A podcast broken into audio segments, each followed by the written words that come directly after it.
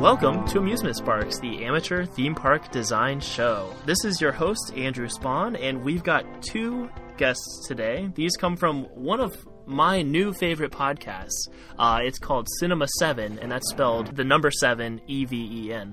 Um, will you guys introduce yourselves? Who the heck are you? I am uh, John Kanoki, uh, one third of Cinema 7. And to my virtual right, we have. I'm Chris Hawk. I'm the member of Cinema 7 that never stops laughing. That's what he's known for. awesome. So, what do you guys do on your podcast? So, uh, we we basically cover all forms of entertainment, from you know movies to games to TV shows, whatever whatever's relevant. Uh, we kind of do in depth conversations, just talking about where things are coming from thought wise to you know what they're trying to do, whether it be just money grabs or you know something artistic. Uh, we also have some fun episodes where we go back and watch movies from uh, you know when, you know, early 2000s to the 60s. And then we have other episodes where we uh, pitch random movies. So, for instance, uh, we pitched a Mace Windu movie where, um, you know, Chris Hawk had some interesting ideas about who Mace Windu should be uh, going up against. But you know, that's what we do. Cool. It's it's an awesome show, and you know, there's a lot of podcasts out there that kind of like review media and like give their thoughts on it. But it's you guys are like a totally different genre. You like you've like totally transcended that in my opinion. Like so many of them are just people like, "Oh yeah, I kind of remember that movie, you know, I watched it in theaters 3 years ago, blah blah blah." Like they're just kind of talking without doing any research or putting any real thought into it and like I don't know, listening to your guys' show is so much more enjoyable than that because like you actually provide some like legitimate like insights and actual thoughts and I don't know, it, it's like it's just next level. I don't even know how to, else to describe it. Um, and then yeah, your your pitch it or fix it episodes are are some of my favorites. It's so fun to like get a little bit creative with it. You know, like how could they have done this better? Or what's my idea for this movie that's that's coming out or should be coming out? Yeah, so it's it's just great. I would definitely recommend the listener go check it out. All right, so um, our warm up segment here on Amusement Sparks is called Toynado, and I don't know what this has to do with amusement parks, but you know, it's something I'm also super super into is uh, is toys and toy design. So I'm going to randomly generate a pair of toy adjectives and toy nouns, I guess, and uh, smush them together, and we'll kind of talk about what that could be like or what's what's interesting about that pairing. So I cannot wait. If you're ready, okay, sounds like you are. this one is a no mess board game. What what about Jumanji style where everything's magnetized to it so it doesn't leave the board? Are we talking about the real Jumanji though? Because that's a lot of mess involved. yeah, yeah, yeah. Maybe it has something to do with lasers or right, like, a um, projection or some something like that, where there's not actually a physical board. Hmm. Because I've seen those like at the mall. They'll have like a, a projection game that's like just projecting an image on the ground, and you have to like go like pop all the bubbles, that kind of thing. Because that's kind of like a board game, but you don't actually have to even touch anything, let alone have materials to make a mess with. I guess That's crazy. if you want a truly no mess board game, you just make a video game. Yeah, when do we get to the point where all board games are all in one?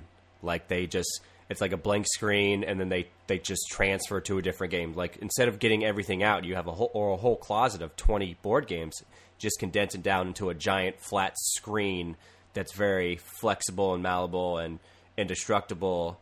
And hey, I want to play Monopoly. Maybe halfway through, save the game and then go to a different game so that way you don't lose your progress. Dude, That that's great. yeah no you could mess. totally you could use like the um the kind of like kindle type of technology where it like can save your place and like remember all these like details about it and then just like wipe the screen clean and here's the new one. That's a great idea. And then it could almost be like a Comixology or like one of those you know phone and tablet comic apps where it can you know it, you can buy stuff through it and just read it on there. Like if you want you know the um, pieces and and the board to play Monopoly, you just pay you know like three ninety nine or whatever, and then you have Monopoly on your your tablet or whatever this device is. That's really cool. Like you don't have to go Just buy ima- pieces. Just for imagine the li- the licensing for all that stuff, though. Yeah, but then again, if you're like you know Milton Bradley or if you're Hasbro, you could just make one and it only has Hasbro games on it. That could be kind of cool. Yeah, you could easily market your own and you Yeah. know just go with it. I mean, they have such an arsenal of board games, most of those companies that Mm-hmm. they could do it. I mean, Fantasy Flight could do it. They'd have enough games to do it. Oh, that'd be Yeah, awesome. They'd be really crazy in terms of complexity, but True. I'm sure they could do it. Yeah, that that's a really fun idea. Like I, I really actually want this like now. it sounds super fun. All right, let's do another random pairing here. And this is a self-propelling card game. What? Um, it's it sounds like it's like Transformers, the card game, where the cards can probably do something. They're not really cards; they're like thick cards, and they Uh-huh. can transform and propel themselves to like attack the other side. I'm I'm almost picturing it like, you know, certain cards have certain properties like where when you lay this one down it just shoots straight forward or when you lay this one down it like rotates 180 degrees or like starts spinning around. So it's it's almost like um kind of like Beyblades. Did you guys were you in on that that fad? yeah. We might have been. I was so into that. Like I shouldn't have been, but I was so into it. Like I remember having like dreams about Beyblades because I thought they were so cool. Um, but anyway, I think that you know a Beyblade is essentially just a spinning top that you put into like a bowl to to crash into other people's tops. Like that's not very interesting, but this could kind of take that mechanic, but kind of turn it on its head. Where you know it's imagine you took a, a spinning top and you spin it and set it down, but instead of just going downhill and following a predictable pattern, it like does like a 360 and then jumps like six inches to the right. It'd be like, what the heck just happened? It's almost like battling robots that have a preset program of, of what they're going to attack with, like how they're going to move around the field. I was going to say too, you could take it one step further and do it um, as if it's like you know a fortress, and you're attacking the other person's fortress, and it's just uh, made out of cards. Oh, That's, really that's cool. good. So, do you build like a house of cards? Is that what you're picturing? Like you get to build your own defenses, basically. Yeah, you would like set up your own thing, and uh, uh, if cards have properties, you could easily you know have different types of cards and fortifications, and even uh, stationary cards that you know launch other things, other types of Wow. cards. That's These are going to be really some exciting. pretty dur- some pretty durable cards. Yeah, yeah, they're Well, they proprietary plastic. These are high end materials. That's really cool. I think that's very interesting. I'm trying to picture how you would like package these. Like, are they a blind box? Like, do you know that you're gonna get the you know super fortification card, or is it kind of like you know Magic or Pokemon, where for the most part when you're buying just a pack, you have no clue what's gonna be in there, I which think kind of would have to be trading card game style. yeah, which I, I'm obsessed with trading card games. I'm so into it. But just the, the fact It's- I was I was picturing these almost weighing different amounts. You know, if one's got like a really high, heavy duty like motor that it needs to move, or one of them's really heavy, so it's hard to knock off the table. Then it's going to weigh different amounts. Like you're going to pick up the pack and be like, "Oh, this has one of those really good rare ones in it," Hmm. I think they got to be like spring loaded. or it could be pullback, like a you know like a car where you pull it backwards and it drives forwards. But each one's going to be a little bit different. You know, like some of them maybe you pull to the left and it drives to the right, or you push back on the bottom right corner and it like does a somersault. You know, like they could have totally different properties because they are kind of like transformers, like you said, where they're they're each you know they might look the same at first, but they're actually engineered to be totally different as far as the mechanics of each card. You could even go uh, like Skylanders Disney Infinity style, where the cards are just the uh, the thing that set it up, and you have to buy things to actually launch cards and stuff. Uh huh. And I mean, that's that's a route you could go. Obviously, it Yeah. works in some cases. I like that, and you could have it almost like where it's you have like a remote controlled castle kind of thing, like where it's got like a little launcher to shoot cannons, and it's got you know a door that opens or something, and then to get it to attack, you have to have the right card. So it's like you're doing a you're playing a card game, and then next to you is your actual physical castle that's like responding to what you just did in the game. So if you're building up your Exactly, yeah. fortifications, it's like it's raising the HP of your castle, and your walls are less likely to fall down. So this is really cool. I feel like it makes more sense, like from a like manufacturing standpoint, to just do this as an app or you know a, a mobile game. Yeah. Uh, because I mean, in a way, it's almost like Clash Royale or something. You know, it, which I I think that's really frustrating. Like you'll come up with a really cool toy idea, and you're like, oh, that's an app that already exists, or like this would make so much more sense as an app because you know toys are just more fun. Like I love collecting physical cards instead of you know buying a thing like a in-game purchase for a, a mobile game. I think it's way more fun to buy the physical thing. Yeah, I've uh, played Magic online, but there's there's nothing that you know beats physical cards. Mm-hmm. that one is kind of cool. I like the self-propelled card game. I, that that sounds really fun.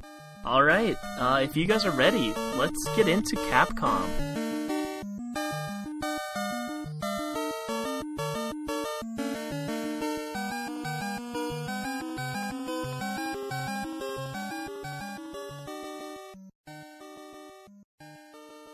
So, Capcom is a video game company. They make video games, and they've been making video games since the early 80s.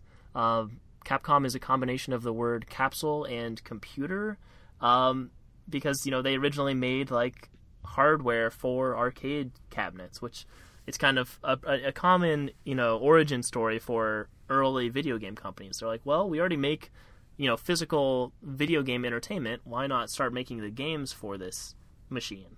And uh, they've made a ton of amazing games over the years. So this is like super, super ripe to make a theme park of. Like I would say, maybe even more so than Nintendo, which was the first episode of this podcast. So um, this has one, been one that's been on my list of episodes I want to do since day one. Like since way before the first episode was recorded, I wanted to do Capcom. but it's so ambitious. There's so much to cover. What do you guys love about Capcom? Like, why would you want to pick this topic? Like any large game uh, developer, you you have a lot of franchises, and anytime you have a lot of franchises, it's interesting to combine them mm-hmm. in different ways. Uh, Capcom is known for their Versus series, where they combine themselves with other people, and true. that's that's part of what makes a theme park great is when you combine different things. That's true, and that is a good point. That Capcom themselves are like pretty self-referential, and like there's Easter eggs in almost every Capcom game that references other Capcom games. So their franchises play nice together, um, or you know cross pollinate really smoothly. I think so. So yeah, that's that's definitely something that this game company has that I super value that not every game company has. Yeah. Um, Chris, is there anything you love about Capcom? Uh, Mega Man. Heck yeah. Yeah, Mega Man is awesome, and um, I, I man, it's such a great franchise. We did a whole episode, a full like Mega Man theme park, a uh, couple episodes back, and um, I think we might be able to do some kind of connection. You know what I mean? Like have a huge Capcom theme park, and then have the Mega Man segment of that, which was essentially like a a very high end next generation laser tag park where each park guest had their own mega mega buster is that what it's called yeah yeah. And they basically ran around and there's different courses representing different levels fighting different robot masters. So um yeah, that that was a pretty cool park. And um yeah, like I said, there's so many things that Capcom has done over the years. It's almost hard to like list them. So I feel like we should just kind of talk about, you know, specific ones that we really want to hit. But for the listener, if you're interested in these properties, definitely just check out list of Capcom games on Wikipedia. There are so many. There's a lot more than you realize. I mean, yeah. you think about the the core franchises, um, but there's a lot of other minor ones that not a lot of people have heard of. True, and and Capcom even put out a lot of games that you wouldn't really necessarily associate with Capcom. Like um, they've done a lot of Disney games, like uh, Aladdin, Little Mermaid, Ducktales. Woo yeah, which would fit in with our uh, our Disney afternoon theme park from last season. it's kind of fun. There's a lot of uh, a lot of like cross promotion with different episodes in this one. But um and Capcom was also really innovative in a few different genres of video games, especially with like uh, Street Fighter 2 was like the first breakout fighting game. Um, let's see, Resident Evil was one of the first survival horror games, and that's like a hugely popular franchise. And then Mega Man totally redefined platformers, especially like platformers where you can shoot a projectile. Like there's nothing that even compares to that, and it's it's been going for you know so many years by now. It's crazy. Yeah, I don't know how many games they have. Uh, it's, it's, it's pretty out of control. Yeah, it's a ton. Absolutely. Um, so with this, it's it's almost hard. Like usually on this show, we start with like kind of the hub, like what do we want to accomplish with this park in general? Like, what's it going to look like? So, for example, on the Spider Man one, it was like, well, uh, something about New York City, right? And then we start from there. But with Capcom, I don't know that there's like a central location. You know what I mean? if you think about the fighting games like like Marvel versus Capcom or Capcom versus SNK, like there are certain stages that appear a lot, like you know iconic locations from various franchises. But is there one that would be a really good like starting point, or should this be something maybe more abstract? Is Street Fighter their most popular? I would Franchise? say it's definitely one of the top ones. I would I would definitely say Street Fighter is Mhm. the most popular and most recognizable. I think Mega Man has a large following, but I think more people would say they've played a Street Fighter g- game as Yeah. opposed to a Mega Man game. With the most recent Mega Man games, they haven't been doing well. Maybe the Mega Man games are not as well in uh, the public eye right now. So I would say like you have Resident Evil and Street Fighter and Marvel vs. Capcom might be their biggest hitters. So maybe we can start the park entrance from one of those three. You could even do it in the style of like a start menu, you know? Oh, that's good. That's interesting. Like the the character select thing, or the before that when it just shows do you want to do single player, multiplayer, training? Yeah, you could do like that for like the entrance and then go into like a character selection opening with all the shops and stuff. That's cool. Um, there was a game I'm, I want to look it up really quick that I had for for PlayStation Three, and it was like, it was really interesting because it was one of those uh, like a game that just is a collection of small older games, and it was basically a whole history of Capcom, and it, the way it was structured was by its history. So like you basically you started with their like original games, the first ones that came out, and then as you play that, you unlock more recent, like maybe more well known, more popular games. But it's kind of cool. It like kind of forced you to go through the the old stuff that people haven't heard of first, and kind of realize like the origins of Capcom, which was a really interesting structure. I don't know that it works necessarily for a theme park, but it was like I would have never played this game if they didn't make me play it in order to un- unlock the games I really wanted. it was called Capcom Arcade Cabinet. Okay, I've I've heard of that one. It was an interesting setup.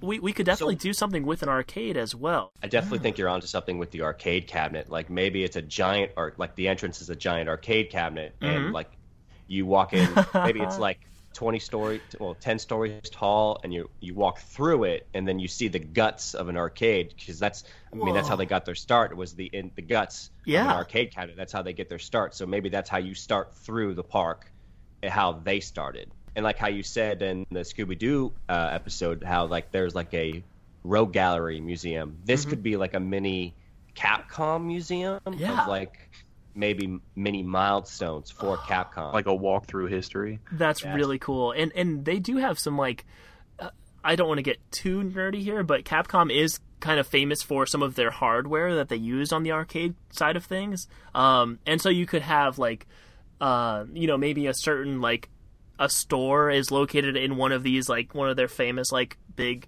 chip pieces um, like an iconic piece of hardware in other words could be turned into like a building because it's you know at least a story or two tall. That's that sounds really cool. And i was also picturing we could just do it as um, maybe a more regular scale actual like arcade. And so you come over to the arcade cabinet for Darkstalkers, and maybe the arcade arcade cabinet like you hit a button and it slides to the side, and then you like walk behind it or something. Like there's like some kind of parallel to getting into the game, and then there's a part of the theme park that's Darkstalkers themed just behind that door. Like that's your your hub. You pick the arcade game you want to play, and then you get like immersed into it. Like literally, you go into the game. I mean, not literally, but metaphorically, you go into the game, and then you get to experience all the the cool stuff that's based on whatever property that is. Yeah, you could even do it, and uh, not necessarily something that moves, but you could even just outline, you know, an entrance to a part of the park and whatever it came on, like a cartridge or a disc, you know, That works. whatever it is. Yeah, that's a good point. Not all their games were arcade hits. You know, I mean, a lot of them were, but you know, especially once you get into like Mega Man and Onimusha, there's again, there's so many games. They weren't all in arcades at, at a point. You know what I mean? So they could have just been a Super Nintendo game. In which case, it would make more sense to go through some sort of portal that's Super Nintendo esque. I like so it. do we want to make the main entrance the giant arcade or like you know how arcade galleries now are going the way of the dinosaur what if this is like one of the like we rebuild an arcade and it has all capcom arcade games in it, even recent games, Mhm. like brought up to like a cabinet standard, and then behind that is the park. You totally could. So like you walk through the arcade and come out on the other side, and you're in the theme park at that point. Something like that. Yeah, that would totally work. I, I love the icon of having a giant arcade machine that you enter through. I think that's so fascinating. And you know, maybe the inside is, is more like a museum. Like it shows you the history of Capcom and it uses kind of the metaphor of like the circuitry and the different components that are inside of an arcade machine to like visually represent the the timeline and the history and I, I think that's really a fascinating visual. I really am into that. What about um, in terms of like, I mean, just thinking season pass, you know, ticketing? You could even do it in some sort of because Disney does magic bands. You could do something with controllers or even joysticks with Capcom. Oh, wow. That's cute. Yeah, I'm into that. That's really cool. Make it something people you know want to collect because What if Yeah. it's like a um like a token? But I mean that might be easily lost, but like a like an arcade token or something like that. I think collectible arcade tokens is a cool idea because uh, Capcom's really early games where I, I forget what the there's like a subgenre. I think it's called like medal games or something where you get like arcade tokens as a prize. So having collectible tokens or definitely collectible something. And we were kind of talking about like you know we just mentioned it for a second, but like a character select screen because a lot of these games are fighting games. There's tons of characters to choose from. So each one has like a little portrait of each different character and having like that icon of each possible character as a collectible is really fun. So, you know, whether it's a lanyard or maybe it is just like a bracelet, like maybe copy Disney a little bit more closely, but it's got, you know, the character's specific face on it. So you kind of get to pick your character and then you have some kind of token, some kind of memento that not only allows you access to the park, but also you get to keep and like try to collect, you know, your favorite three fighters or whatever. Yeah, I really like that season pass idea. Mm-hmm. Yeah, that's that's really cool. yeah, make it something you know people want to have. Yeah, and I, I think maybe the reason why I love Capcom, you know, even over other large video game companies, is because their properties play so nicely together that it kind of gets like a kind of collectible feel to it. And I think that's largely through their fighting games, where they they mash up all these different Capcom characters from different, even different genres of video games.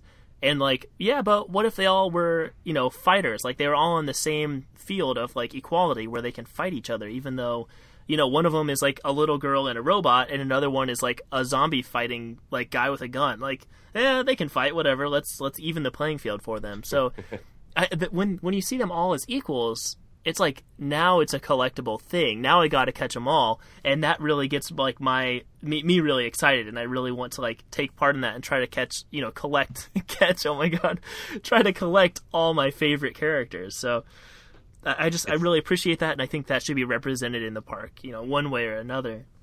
It's definitely something that you don't normally get with a lot of game developers is uh, a fusion of their game properties. It's normally like a what if scenario Mm-hmm. um, in terms of talking about game developers and their games. Like, you know, what if Mass Effect met Dragon Age? But it's more like Capcom does it. They make it happen, and I think I that goes along with what you're saying. You know, it it's nice to see, and you know, you you get to live that fantasy in, in a non-traditional way with a fighting game most times. Yeah, absolutely. That's that's super cool. I'm so into that. Um, and because these these characters are referenced in each other's games, like um, there's a game I've got, uh, Dead Rising, for example.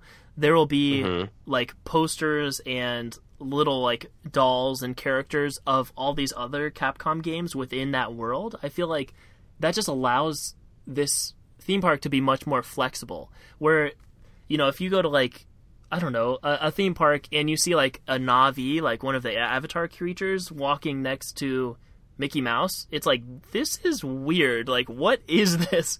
But I feel like in a Capcom park, you know, that's okay. Like if if you see two Capcom characters passing each other in the theme park, it's like this makes sense. You know, I've seen these two in the same game before, so them being in the same physical space, I'm fine with that. So It's it's believable. yeah, so it doesn't necessarily need to be like segregated, you know, like where Disney World, you don't want certain characters from certain properties kind of mixing. It's fine to have characters cross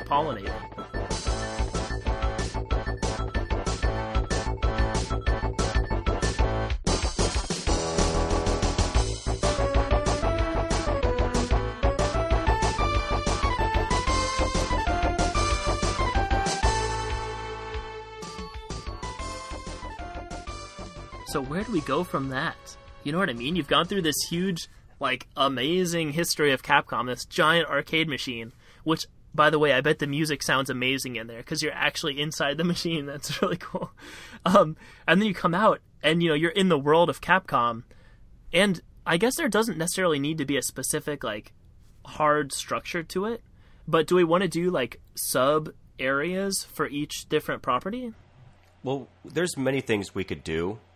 Um, we, me and John were just talking about it, like um, how like Street Fighter is kind of culturally different. How it's almost like an Epcot, where you could have a circle of fighters. They're all from different places. I mean, we have Dead Rising and Resident Evil, which are pretty similar. Uh, we could do like a Dead Rising leads into Resident Evil for like a you have Dead Rising, which is mostly for kids and teens, and then you get to the scarier park part of the park, which is for adults, and then you have Monster Hunter, which is pretty huge also, and that that can be its own park all all entirely. We can do anything with this stuff. Yeah, you're totally right. So much stuff. I think splitting it up like sort of like by theme is a good idea, like by tone, I guess. Like your horror games should lead into each other.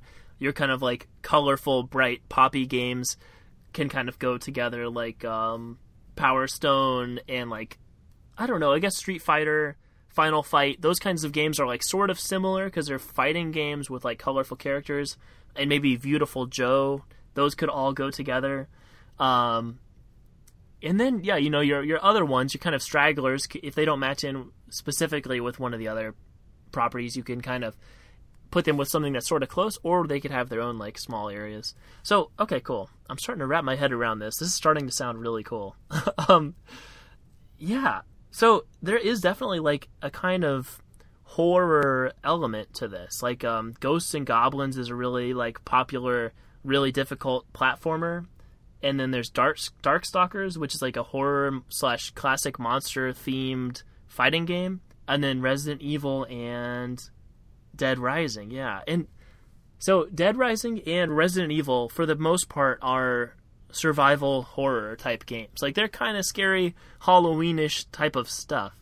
Whereas Ghosts and Goblins and Darkstalkers are not necessarily scary, but they are kind of like a gothic type of type of feel to it. So I think that I like the structure of having it almost like a, a linear path where you go from Ghosts and Goblins, which is kind of cartoony but still a little bit dark, and then maybe to like Darkstalkers and uh, oh, and Devil May Cry as or yeah, Devil May Cry would work as well here because that's another Capcom franchise that's kind of dark in tone.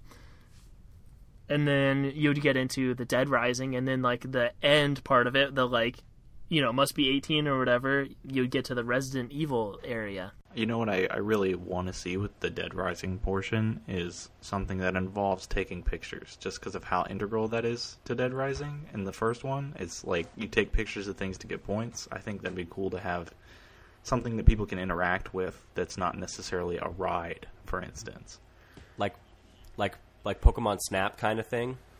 Yeah, because I mean, in Dead Rising, you had certain like things that were like photo ops, and if you took pictures, you got bonus experience and stuff, and you could you could do something with that. But that is kind of the, the franchise is kind of about um, you know discovery, finding new stuff, and being able to build additional like weaponry and things like that because you get some really wild, like outlandish weapons in those games, and you know having the part guests build weapons maybe is not the best idea, but allowing them to unlock collectibles, you know, get a little trading card of like the chainsaw sledgehammer combo. Like that's kind of cool. Like having a collectible, you don't want them to actually carry the physical item around because that's uh, a little sketchy. Um, you could sell styrofoam ones to I, kids. I was just gonna say that. I bet you could have fake ones, especially if we're gonna have a big Monster Hunter area, which is a a game kind of based around having like ridiculously huge weapons. Um, that could that could work. Maybe we just have like a, a really good, you know, foam smith who can make foam weaponry based on these franchises. Because now Is that, that what they're called? Foam Oh, oh yeah, foam smiths. They're like blacksmiths who make foam foam weaponry. I learned about that on this podcast from talking to somebody. I don't remember. Oh, it was from the Dungeons and Dragons episode. Uh, my guest Peter knew all about you know foam foam weapon production. He's like, I, yeah, I know a guy who's a foam smith. That's awesome. So we talked about like um, collectibles and stuff. Are we get you know how the big thing with the consoles now is achievements? Are we going to do something with achievements like if milestones, like if you if you take a certain picture of something at a certain amount of time, you get a certain amount of points, or like you you make a weapon that no one has made before. You walk the most amount of steps in the park, or something like that. Are we going to make it like a video game?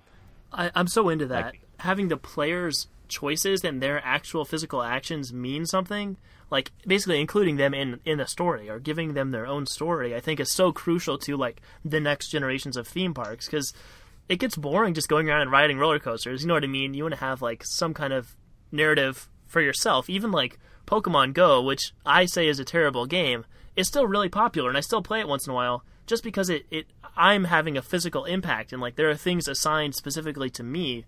Like I don't know, it, it makes you feel like you're a part of it. It's really cool.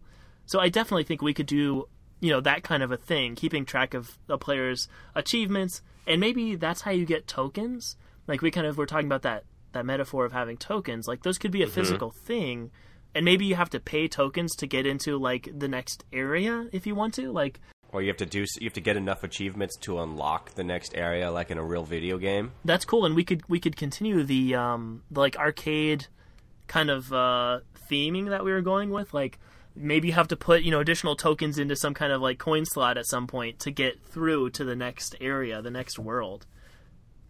I like that structure. you brought up Pokemon Go, augmented reality is becoming a big thing now, and we could do so many things with augmented reality at this park. You could do like Mega Man. You could actually shoot things out of your blaster, but it rid- it wouldn't be physical. It would just be digital. Or you could have zombies chasing you, or you could have you know you could maybe fight somebody in Street Fighter with augmented reality. It's just how far do you we want to go with the interactivity for this park? I like that. Um, do you have any specific thoughts on that, John? Well, I think we can only go so far. Uh, you have to consider the older crowd that may not take to it. So that's why you do more of the traditional stuff. But augmented reality is like a serious thing, and so I think you could do a lot with augmented reality in terms of just the things you can't physically staff. Just having you know tons and tons and tons of characters everywhere or NPCs in the background. You can't always staff that with True. real people. Yeah. I, I like that a lot. I like the idea of having, you know, virtual reality or augmented reality for specific areas. Like that would be really exciting for like the Resident Evil area to to walk through an actual corridor and then, you know, whatever kind of creature jumps out and like you have to like shoot at it. I think that'd be so fun. But if you had a physical thing jumping out at your park guests, like you might accidentally hurt them or something. So you don't want to do that. Mm-hmm. But so I do think that certain experiences would be way better with VR or AR, but the general park should still be themed and still be really cool because um, there is a kind of, in my opinion, a sad version of the future. Like, what are theme parks going to be like in 30 years? Realistically, they might just be a bunch of really high end VR machines side by oh, side. man. You know what I mean? And you walk in there and it's just a bunch of black pods and like there's not even something cool you see on the drive in. It's just like you get there and you're like, "Oh, it's a parking lot with a bunch of black pods." Like that's not fun. It's not themed. Like you don't get to actually walk around and interact with anything at that point. So I like the idea of using VR and AR, but not like exclusively. But I mean, I'm sure that's not what you wanted to go for. But that is just something that I'm always worried about. I'm like, is that the ultimate future? Is that what my grandkids are going to think of when they think of theme parks? Like, oh yeah, those really like high end VR places, those kind of suck. I'll tell you, I we we can do augmented reality and virtual reality as long as at some point in the park we have some animatronic robots.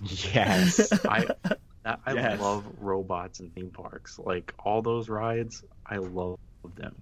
Yeah, I totally like that. And, and some of these could be costumed characters, like you know people we pay to kind of get in character, especially the the humans, obviously. Um, but you definitely would want to have some some robot characters because they're either not a shape that you can fit a human inside of, or you know they would just work better as an actual authentic robot. I think that's super fun. That's that's great. And I think Capcom has a lot of mascots that they could do for the for the robot characters. Viewtiful Joe.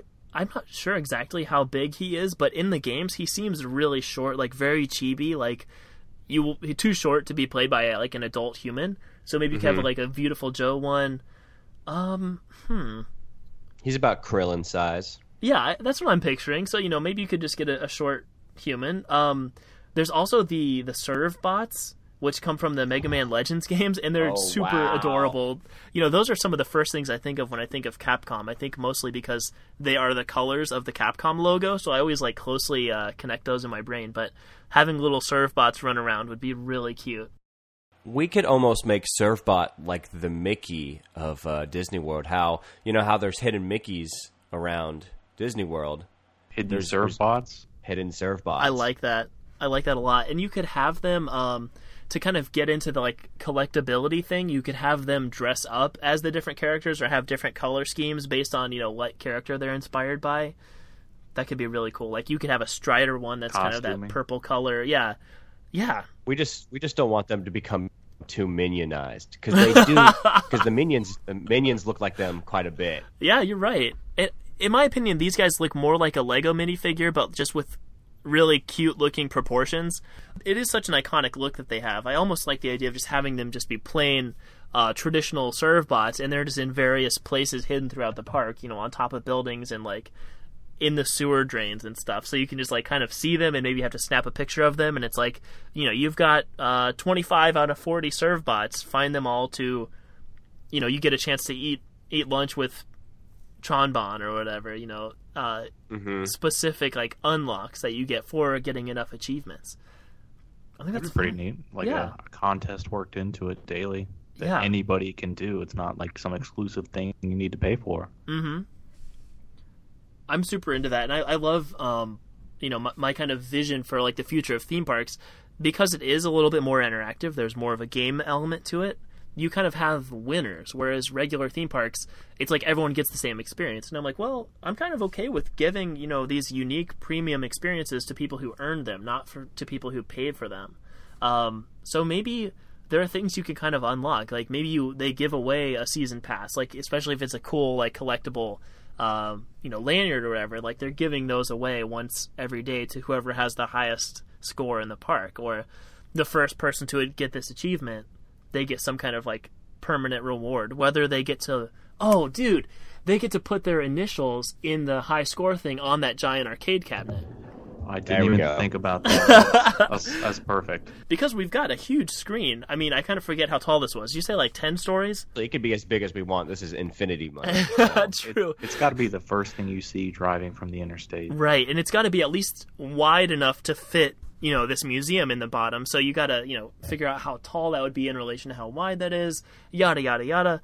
Anyway, we've got a huge screen that you can see the screen vaguely from the the highway, and the screen kind of cycles through maybe you know some of Capcom's like greatest hits, and then at the end it like stops on the the high scores, and it either shows initials, probably just initials, because if we want to go for like an old school arcade cabinet, because um yeah, that that works. I like that a lot. Maybe you get to have um, you get to customize a character, like a little pixel art character to represent you to put them there, like they do, like um, kind of like doing your portrait, like having a instead of doing someone like draw a caricature of you, they do like a you know high quality 2D sprite art version of you. That would that would make sense in like the Street Fighter 2 kind of art style. That'd be awesome, and they could use a snippet of that for your high score to go with your initials. Yeah, that could be something that definitely gets done. Um, it's not too out of the you know box that you could actually make that happen and then just show them up there. Mm-hmm.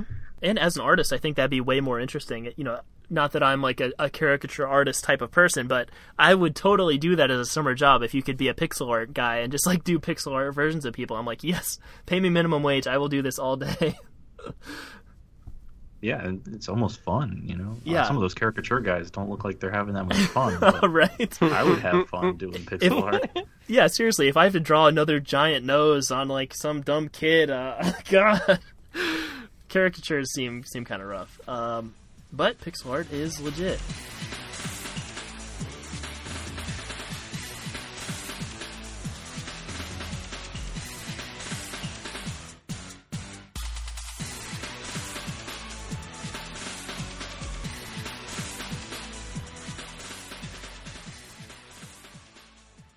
I'd also like to see um, in uh, most theme parks have shows. I think you could do um, some like live action, you know, staged fight Street Fighter shows. I think that'd be kind of cool, where you have different people dressed as the characters. Yeah, and this it basically would be like a martial arts exhibition. You know, this this uh, it does have some fantasy elements to it, especially with like Dhalsim and Blanka, for example. But a lot of the characters are just really awesome martial artists, so you could actually have them, you know, spar and like physically fight.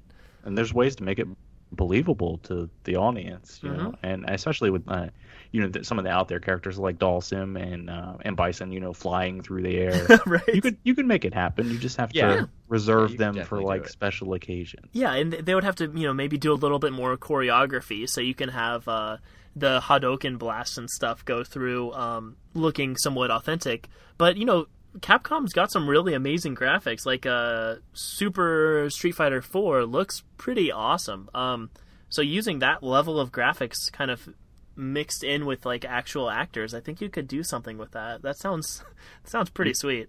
You can even do. I mean, you can make people look that way with just uh, makeup. You know, and Mhm. some people do some pretty amazing uh, cel shaded makeup, which Yes. you could easily do to, uh, to people in costume. Yeah, I love that, and, and and that totally works for the characters who are just kind of walking around the park as well. Like, uh, you know, people you can get their signature from Ken from Street Fighter, for example. Like, just have a, a buff dude in like a red, you know, uh, whatever you call those things, and uh, yeah, that would look awesome. Doing the cel shading makeup, that's so great. Oh, and um, maybe during those, you know, uh, special effects like fight choreography exhibitions, once in a while the Hadoken comes out red instead of blue, which is like a limited thing, like a one percent chance of that happening. Like if you get a picture of that happening, you definitely like automatically get an achievement for the red Hadoken. That'd be awesome. Hadoken! I'll tell you, I like the idea of a roller coaster that is one version of the roller coaster, but then there's a turbo version of the roller coaster, just as a play on Capcom's ability to re-release the same game, but with turbo or super or ultra at the end. I love that. That's really fun. And you know, maybe it's like they've got the kid version of the ride, and then there's like a, a higher thrills version of the ride, and you, yeah, you just slap ultra or you know alpha three or whatever at the end of it. Our uh, our third member Mario had the idea of a versus coaster where you would pick your your section, so it'd be like you know Capcom versus Marvel versus SNK versus Street Fighter versus You know. Final Fight, and but there'd be like three versions of the same roller coaster running, almost uh, kind of like the old roller coasters that used to run one one way and one the other way. That's really cool. That sounds super fun. If you got maybe a little bit more specific with it, like where it's a specific character, like you know, maybe you start the line for the Street Fighter 2 ride and then there's like eight different characters you can select from and you go down the specific queue line and you get in the the E Honda car and like that ride experience is like inspired by E Honda and it's got like E, Honda color theme, color scheme and like sound effects and uh yeah, that'd be really fun. Maybe specific parts of the action of that roller coaster are, are inspired by his attacks. Well, I'm telling you that that Cammy section of that roller coaster is that's gonna be a long line. jeez, yeah, oh boy. the design of the Street Fighter, the Street Fighter Park. uh, Do we just want that to be like a giant street?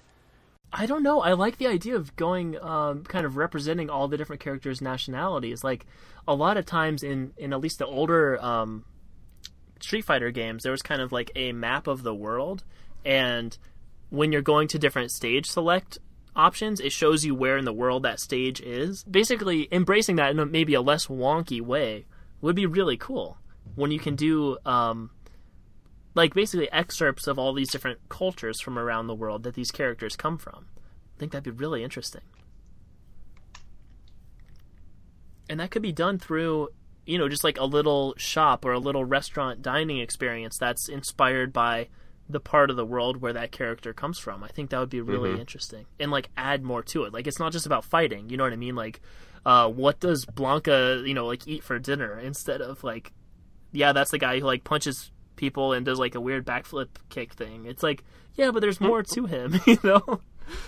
yeah, just getting a little bit of the culture in there too, uh, Mhm. with the levels even because you can recreate the scenery there. Oh, that's really cool. Yeah, yeah. Maybe you take the the inspiration for like the dining experience or the bar or whatever you want to have in that area, and make it kind of decorated like their classic stages, their their levels that they usually fight in. Do we add the other fighters in the Capcom arsenal, like you know, if the Final Fights, the uh, Marvel, the SNK, the Fatal Fury? They've done so many crossovers. Um, we definitely could. Um, it's not like we're hurting for different licenses to put in here just because Capcom is so way over the top with what they've accomplished already. But they've got good relationships with all these other companies that also have a big family of characters that work well in the same game. So you could certainly expand this to have, you know, like the Capcom version of Marvel, they get an area. You know, the Capcom version of the SNK characters, they get an area. That'd be really interesting it allows you to open up for so many more characters to like unlock and to interact with and to have you know experiences themed around.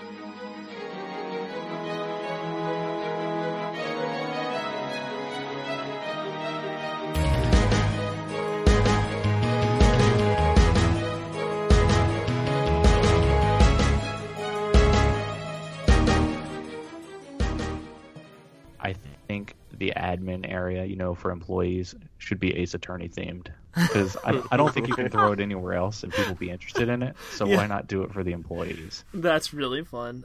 Um, so Ace Attorney games are are basically a, a courtroom experience. Like there's you have to gather evidence, you have to interview people, and then you go to actual courtroom. Like uh, the actual like you are the attorney. Like the series is called Ace Attorney for a reason.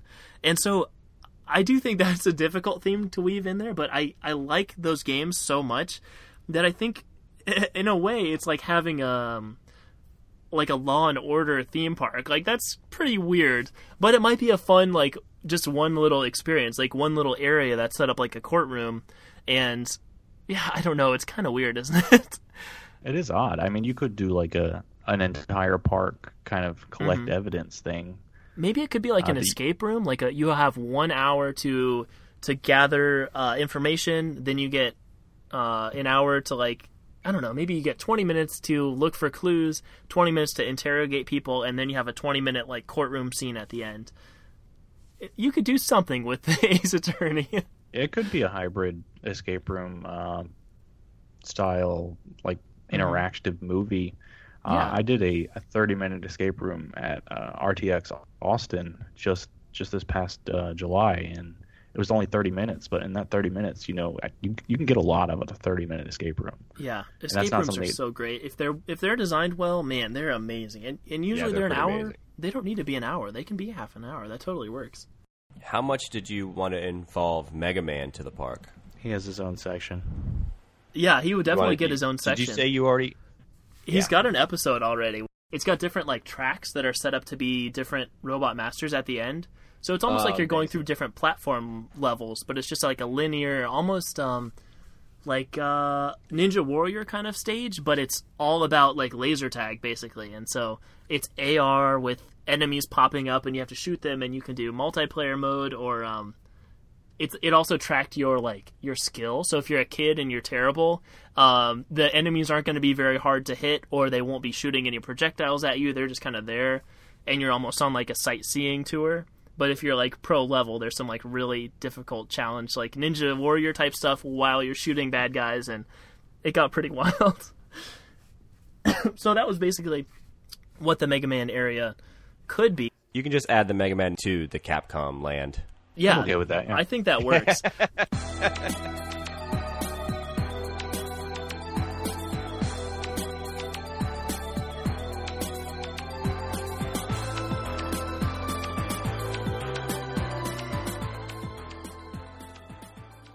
Another like uh, game type that Capcom is kind of famous for would be like um, 1942 and Vulgus, like basically shooting type games, and and also there's a game they made called Dimahoo, which I don't think that game's very popular, but they had it in my really small hometown, and so like my friends and I played Dimahoo a lot, even though it's like a pretty obscure game. But basically, one of those games where you are flying from the bottom of the screen towards the top of the screen, and there's enemies coming down, and you move left and right and shoot them.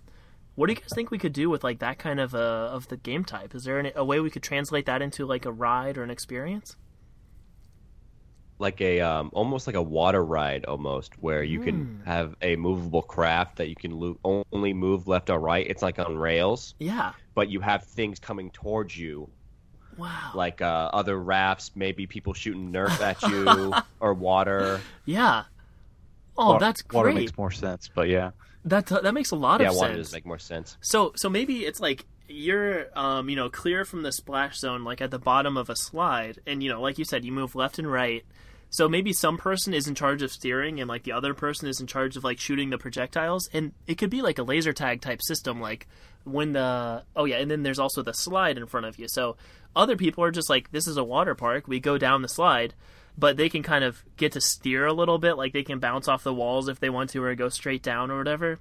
And maybe like their craft their raft is like lit up like leds from the inside or something. And it's like let's say it's red and then if you shoot a laser at their craft it turns blue and it's like not going to hurt you anymore so they can come down and like land and then you have to try to shoot the next one really quickly that that could be super fun Yeah, and you could even have different paths and stuff that you can go down Oh. to just give the uh, the person who's steering, you know, more to do, make that choice. Yes That's really cool. You could you could have multiple slides, And it could Uh, be I yeah, a bunch of slides. Like one of them keeps like spinning around, and so like that enemy is kind of hard to hit because they're like spinning and doing a lot of high speed turns. Dude, that one was awesome. that works so well as a water ride. I would have never thought of that, but that's awesome. Jeez. Oh my gosh, I got another idea for that. Um, so the slide itself, like if you have like a one slide that's like kind of big, you could either have it to be painted like a backdrop of like 1942 where you're just kind of it's like a bunch of land and then water and there's like small tanks and stuff. You could either paint the slide to look like that underneath the water or you could have like a projector or a screen where it actually kind of scrolls. So instead of just having the rafts flow down at you, it looks like you're flying forward. It like has this this optical illusion of you are flying towards the enemy, like the boss, which is going to be at the end of this level. Yeah, I could see that definitely. Where it's it's you're moving, it's moving, so you're moving a lot faster than you are, and you're Right. actually you know, make, making ground. I could, it could definitely work. That's awesome. I like that a lot. That sounds super fun. Um, what about the fighting games? Capcom's really well known for their fighting games. Are we gonna have like just a fighting tournament where the guests can uh, get dressed up and beat the crap out of each other? Let's do it. Just gonna have a high insurance Uh, policy. there's so many waivers. we could do a VR version of this, and that would be really cool as well. Like, um, and maybe part of it is a training simulation. You know, it's like if you're playing as Chun Li, it's like okay, try to kick, you know, this high, and then it's like okay, now try to kick down here, and then try to alternate between those really quickly. It's like this is ridiculous. Like humans aren't built to do this, but you know, it, it gives you like you know you are forty percent as good as Chun Li at this at playing this role. It It'd could be also kind of fun to watch people do it. yeah, it'd be really embarrassing. Oh, like would- VR, you look be like a dork anyway in VR. You know, you have the headset on and everything. But if you're actually trying to do these Street Fighter moves, oh, that'd be so funny.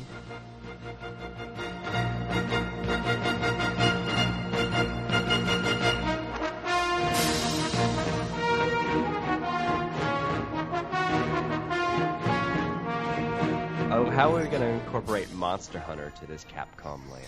That's exactly what I was gonna ask. That was on my up to do list as well.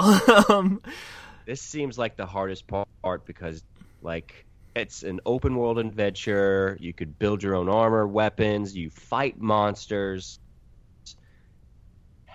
How are we going to do this? well, okay. So what about doing a Monster Hunter, uh, like Capcom in the style of Monster Hunter almost? And that sounds weird, but um, if we're giving the player like more of a role to play, like they get to kind of interact with the park and like build their character and stuff like that, maybe they get to get their foam weapons like Monster Hunter, and there are certain enemies they can fight throughout the park. And so there could be like a Monster Hunter area, of course, where there's, you know, big animatronic monsters for them to take down and like, you know, team up with other people to try to fight this one big monster like you do in the games.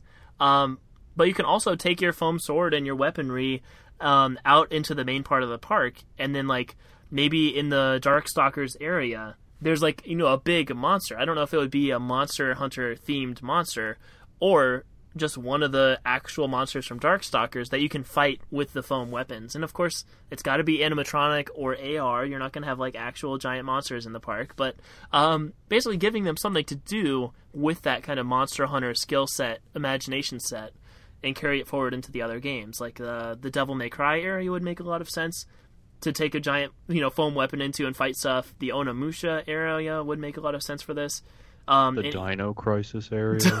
yes, that's awesome. And even it's almost um, like a it's almost like a monsters got loose. You have to return them to the Monster Hunter land type of thing. that's really cool. So it's almost like uh, the plot of like Jurassic Park, but instead of being at Jurassic Park, it's at the Capcom theme park. They've escaped from their quarantined area and they're like escaping into the the main part of the park. That's that's pretty great. And I know that Capcom's got a game coming up called Deep Down, which is like a dungeon crawler kind of game. So I'm sure they'll want to be, you know, if we're opening this park, they're like, well, you got to do something with Deep Down. So we could basically do the same kind of thing with just more traditional like fantasy type weaponry.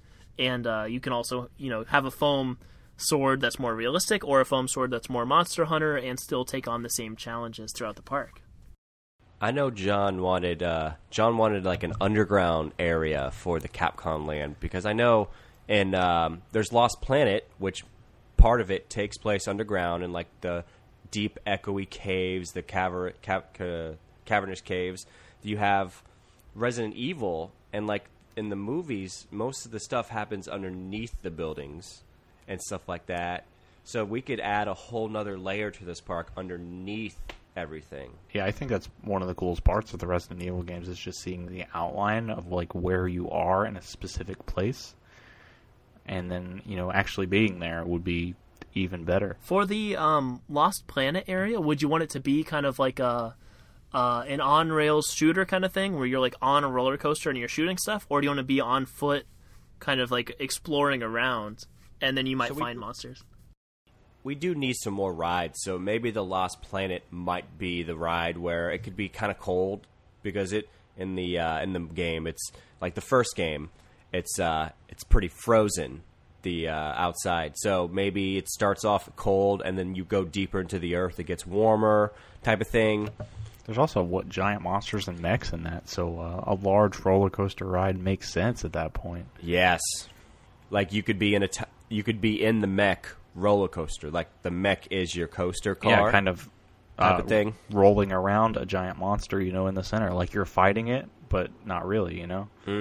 That's so cool. There's there's a um a level in Super Mario Sunshine. You're on an actual roller coaster fighting like a giant monster in the middle, and uh, like riding the roller coaster and trying to shoot this guy at the same time. It's it it would be that kind of experience, which I think is just thrilling. Like, you know, that's that's like so exciting because roller coasters are so thrilling in and of themselves. But if you also have to be trying to take down a monster at the same time, it's like I don't have time to be like scared of this roller coaster to be like super like into the thrills on this coaster because I'm also trying to like shoot this bad guy and track him and make sure he doesn't get too close.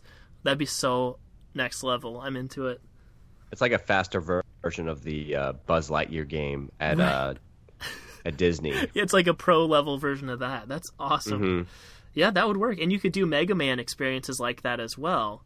Um, I mean, you could also do a Resident Evil one like that, I guess. Especially from like uh, some of the more you know action oriented Resident Evil games, like Resident Evil like uh, five or six, probably. You could do some of those experiences. Like some of the areas are really intense when you're like sliding down like a, a tunnel of water and there's like sea monsters and stuff you have to try to take out. You could definitely do that as a What if- coaster kind of thing. maybe the near the end of the Resident Evil park is the co- is the coaster and it's called Escape and that's how you get out of the Resident Evil park and in in that ride you're escaping from the Resident Evil. It's like Nemesis or some other villain is chasing you. It's like very tense. Like there's a like maybe there could be one of those um this could be like a new coaster where you're in the coaster but there's like a coaster behind you that's kind of chasing you but not really touching you at the same time and it has it has like the monster on the coaster. So like people in the back will be like they'll be they could be like touched by the guy kind of thing but not, it's like a foam type of thing. Or people up like um maybe from the front you could have like another coaster, and they tries it tries to like get the people in the front type of thing. It's more thrilling and scary. I, I that would scare the crap out of me. I think it sounds awesome. So, I you could even do it where it's like, um, the the like hero coaster is like going down this going down, you know, the escape area, like trying to get out of the park, and you start down going forward, and like maybe you have to shoot monsters in front of you, and then like you know you hear like a big roar behind you, and suddenly like all of the cars do like a 180 degree pivot. And see, Yes. you, you're looking backwards Yes. now. You're still going down the hill. Like the roller coaster is still moving the same way, but now you're shooting behind you at this guy who's chasing you, and he's on his own coaster with like riders behind him. But it's like this animatronic monster is like the whole front car, so you can't even see past him because he's so big. But there's actually people riding on that coaster as well, which you know it's just like a pretty straightforward forward going coaster. But you've got a big animatronic monster on the front of your car. That'd be really fun. Wow. You could even do this kind of experience with, you know, a coaster going around a monster that's based on Monster Hunter if you have a ranged weaponry. I think that would that would work as well. And even Devil May Cry, like so many of these are, are games about shooting stuff essentially, you know, like really cool big monsters. So that works and um maybe you could bring your, you know, foam fantasy style uh, firearms into the main part of the park to fight those big Monster Hunter monsters. You know, you don't just have to have foam swords. You can also use like these Capcom style weapons, like Mega Man's blaster and stuff.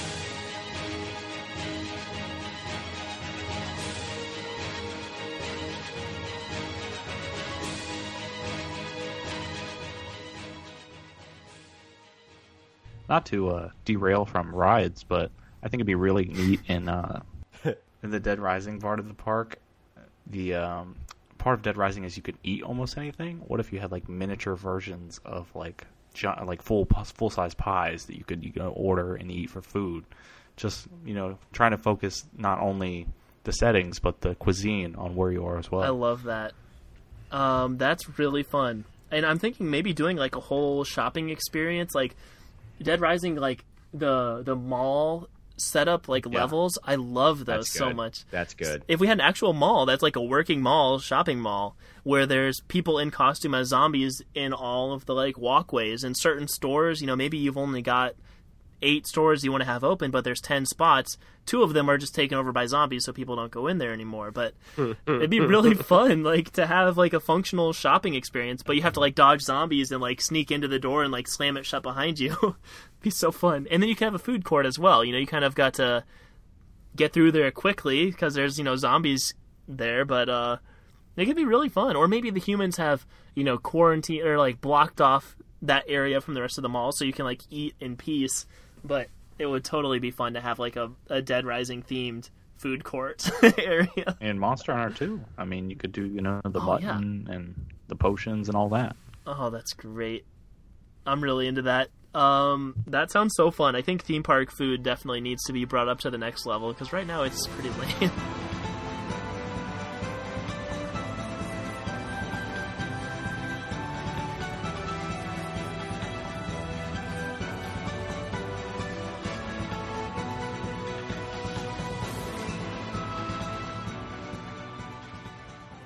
Um, what about Okami? Do you guys want to do anything based on Okami? The visuals in that game are stunning. They're beautiful. It, it, it's a game that's kind of got like a painting mechanic to it, but the art style is like really beautiful, cel shaded.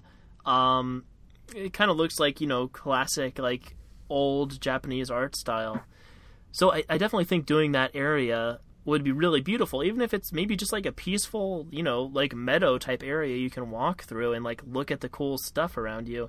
There doesn't necessarily have to be any kind of threat going on. It's just like something cool to look at. Definitely, and I know there's like a, an interactive paintbrush. Yeah. and I think you could incorporate that and let people um, not necessarily draw on things, but interact with things by drawing. Because you interacted with the game to to like draw wind and stuff. I think. So you could definitely have people do that. I think that's a really cool idea. Like if you had these these paintbrushes throughout the park, or you know throughout this area at least, and maybe there's like um, things that kind of look like scrolls or like canvases, and you go and like put the brush on it, and like you know maybe that activates something like that makes um you know the the cherry blossoms start to like fall off the tree or like it, it makes something happen in your environment or it could just be like you get to, to play a different game or you get to like actually do some physical painting i think you could do some really like kind of magical like you know this could be a kids area honestly or just like a peaceful area to kind of chill because you could do some fun like art based magic experiences Yeah, you definitely could, especially just you know having an area where people can kind of relax and not have to, you know, be immersed in that sort of thing. But at the mm-hmm. same time, you are immersed. Right. It's it's like the world is consistent around you, but it's not demanding of you. Like you're allowed to to just enjoy it and like be a part of it.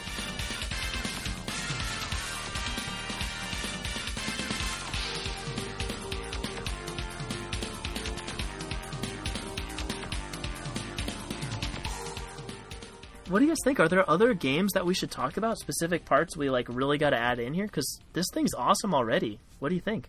You can kind of pepper in some of the lesser known games uh, for the diehard fans throughout. Uh, obviously, with the other fighting games that we didn't really touch on, you can throw them in the Street Fighter area. And like Uh, Power Stone is one of my like favorite like less popular games that Capcom made, and pretty much all you would need to do for that is either add those characters to our pre-existing fighting areas, or because that game had weapons in it, you could just add those weapons to the weapons shop throughout the the park. You know, when if we have like firearms and also like sword type weapons, just use the Power Stone weapons and then call it a day. It's not like you have to have a specific uh, roller coaster or something based on every single property. Yeah, and you can definitely use it to uh, sort of gauge the popularity of these older titles if you're Capcom, and just uh, see what people are interested in having brought back. Because I know Capcom needs some help sometimes. So Yeah. know, theme park. I think that's great. And if we have the kind of collectible, you know, thing going on where you can kind of try to collect your favorite characters, yeah, just track that. You know what I mean? Like how many people are getting this specific character and if nobody's getting them, then we just get rid of that character and maybe replace them with someone else or if one character is insanely popular, move them more towards the forefront, you know, like include maybe a story element about them. I like taking that kind of subtle customer feedback, like just kind of following their behavior patterns and using that to make your park a better place for them and also making Capcom look better, you know, being there the the kind of public face that you can interact with of Capcom. I think that's a, a really cool thing that not many companies get to have. I'm an optimistic person. I hope that eventually this is kind of what theme parks become. I, I'm really hoping that, like, you know, there, there's definitely a possible future where escape rooms have had a pretty big boom. You know, maybe that that boom continues to evolve into you know additional puzzle rooms and like Easter egg hunts throughout like you know different areas and like that just that industry keeps growing and people want to interact with with brands and with characters in this way and then suddenly you know Disney is not the world leader at what they do. You know Universal is already like giving them a run for their money with the the world of Wizarding World of Harry Potter. If mm-hmm. other brands start doing that, this oh god, that should be the future. Come on, this is what I want.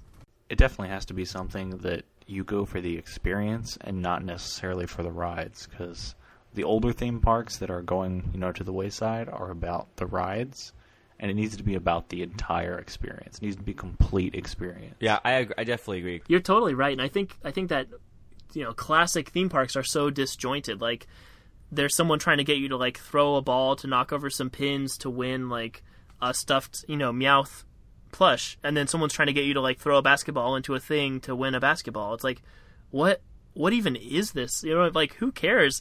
But if it was all themed from the same world and like people were interested in the items that they would get from these games and the theming from the roller coaster matched in with the merchandise that was available in the store and the games they could play and like I don't know, just theme parks aren't really that themed if you think about it in general. It's like what I, I guess those are more amusement parks, I suppose, but I don't know, there's just not a ton of theming and I feel like theming should be number 1 You win.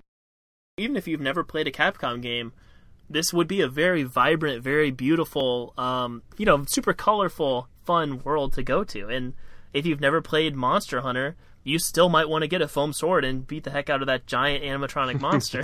yeah. you know, and if you're if you're like um, you're on the Lost Planet um, ride, you're not gonna not shoot the monster. You know what I mean? You're like, this roller coaster is awesome, but there's still a monster we gotta shoot. Like, I don't know. I feel like the theming would grab anyone and pull them in, or you know, not literally everyone, but most people who would be going to this park, yeah, they'd be along for the ride, and maybe they wouldn't explore every square inch of the park, but they'd at least have a really fun, like action-filled day. What are we calling this place? Um, like, uh, do, we- do we want it to something to do with the arcade, or we do want, do want to be transcendent of that? I was thinking something. I, I mean, it's it's hard, but just Capcom. The name kind of I associate capital with it, so I, I don't know if like the name of the park can incorporate that because it's like the capital of Capcom. But I don't. I I couldn't think of a good name. That was the problem. I like that, or like Capcom City, or something like that. Could be like Planet Capcom. I like That's- Planet Capcom. That's pretty cool. I like that too. Should we include um like arcade in there somewhere? Like uh Capcom's Arcade Planet or something? Th- Then it sounds like an arcade.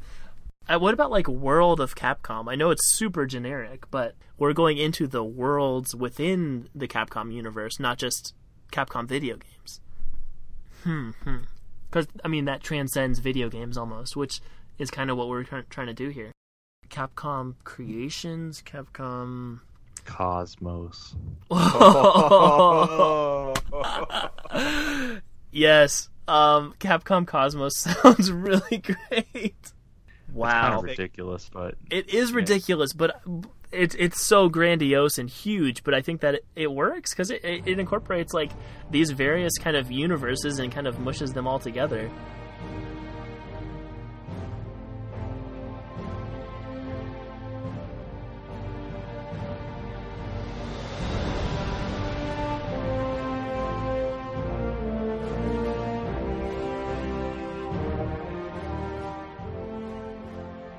Thank you guys so much for being on. That was really really awesome.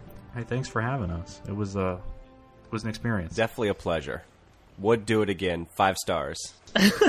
Thank you. That was that was really fun. I'm glad we got to like weave together so many diverse like fabrics from the the Capcom Cosmos into one theme park. It, it sounds incredible.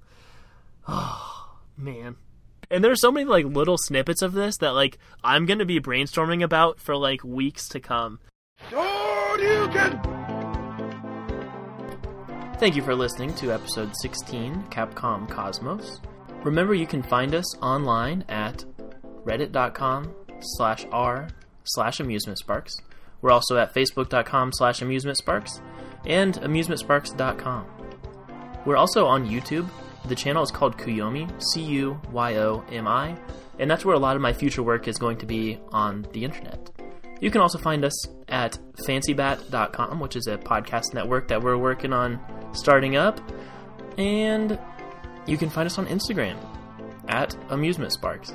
If you'd like to see a live recording of the show, you should come to OhioCon in Columbus, Ohio. It's going to be January 28th is the day I'll be doing my panel. So yeah, super looking forward to that. It's going to be awesome.